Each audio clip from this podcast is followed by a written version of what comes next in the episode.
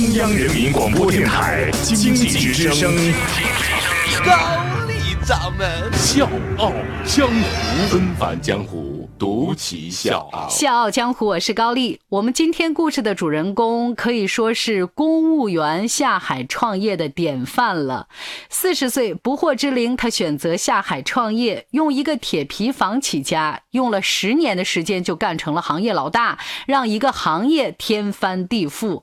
别人看他不顺眼，要跟他竞争，结果呢，他破天荒地打出了一个招牌，叫1元票价，就用这个招牌分分钟干趴对手了啊！另外呢，他做生意有2个极致。一个呢是把成本节省到极致，你看啊，他的飞机上呢全都是经济舱，只给乘客提供1杯饮料，而且这飞机呢还得人家空姐来打扫。另一个呢是他个人的做事处事原则，就是节俭到极致。你别看他身家100多亿，但是他的办公室只有10平米，做的呢是10万块钱的国产的吉利，出差全都是经济舱，酒店呢也只住3星级以下的。估计大家已经猜到我要说谁了，没错，他就是春秋航空的创始人，中国廉价航空第一人王正华。纷繁江湖，独起笑傲，高丽掌门笑傲江湖，敬请收听。1944年，王正华出生在上海，他的父亲是工人，就是在那个年代呢，工人待遇也还不错，但防不住他家里面拢共兄弟姐妹有7个人，你看就指着老爸那点工资，一家人肯定不够花，所以他那个时候家里真的是不夸张，穷得叮当响。母亲呢，经常是把1毛钱掰开了细花，就是当1块钱去花。王正华呢，也是特别的努力，平常呢在班里学习呢就是前几名，中学的时候呢还当上了学生会副主席。虽然后来因为一些事情没能考上大学，但是也进了上海市长宁区遵义街道当了公务员。不管在哪儿，王正华都是那个最勤奋的人。平常呢是第一个上班，最后一个下班，加上呢他天资也比较聪明啊，步步高升，所以坐上了长宁区遵义街道党委副书记的位置。1980年前后，正是我们国家知青返城潮的那么一个阶段，上海呢更是中国知青回乡最多的地区，一下子就回来400多个30岁左右的知青。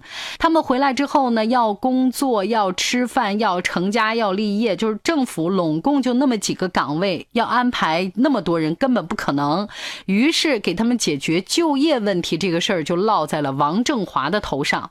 王正华当时毫不夸张地说，真的就是两眼一摸黑，自己当了20多年的公务员，压根儿没接触过商业，现在呢又没哪个工厂说能接收这些知青，那我该怎么办呢？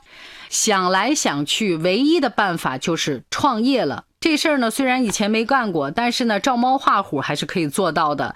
所以王正华呢，就到全国各地转了一圈，参观学习了一些公司。回来之后，就创办了客运旅行社这样一系列5家公司。咱不得不说啊，王正华真的是个经商的天才。当时呢，政府没钱，资金问题只能靠你自己解决。王正华呢，就找到上海的旅游老专家开办培训班，报名费呢是1块钱。因为当时想学技术的人有很多，所以就这么一个事儿，轻轻松松凑了3000块钱。有了启动资金，王正华呢就在长宁区的一条街的街边上砸了一个2平米的小铁屋子，一点不夸张，真的是一锤一锤砸出来的。上面呢写了这么几个字，春秋旅行社。然后呢就在这个小铁屋子啊上面开了一个小窗户，如果你想报名旅游，你把手伸进去，交款办手续，很快这事儿就办完了。刚开始呢都是一些效益比较好的单位组织员工去旅游，1年出去1次，直到王正华看了一本书，名字叫《世界旅游业及其哲学》。看了这个书，他一拍大腿，哎呀我的天哪，这事儿应该这么办，旅行社还可以这么玩。这本书里面写的明明白白，世界旅游都是以散客为主，因为我们国家当时是太落后了，旅游业全靠单位游来来支撑。明白了这一点，王正华呢就决定大干一场。当时呢正好是下海潮，40岁的王正华整整考虑了3年才决定辞职。从本质上说，他不是一个做行政的那么一个苗子，他永远不属于那一类人群，再不离开就没机会了。还有一个呢，就是他认为他适应这种经营企业，他有信心把春秋旅游做到极致。另外呢，也有一个原因，就是因为70年代献血的时候呢，王正华得过肝病，医生当时告诉他说你活不过10年了。他当时就觉得既然如此，我还不如大干一场，轰轰烈烈，是吧？于是乎，在1984年，王正华开始了独立创业。我是吴伯凡，邀请你在微信公众号搜索经济之声笑傲江湖，记得点赞哦。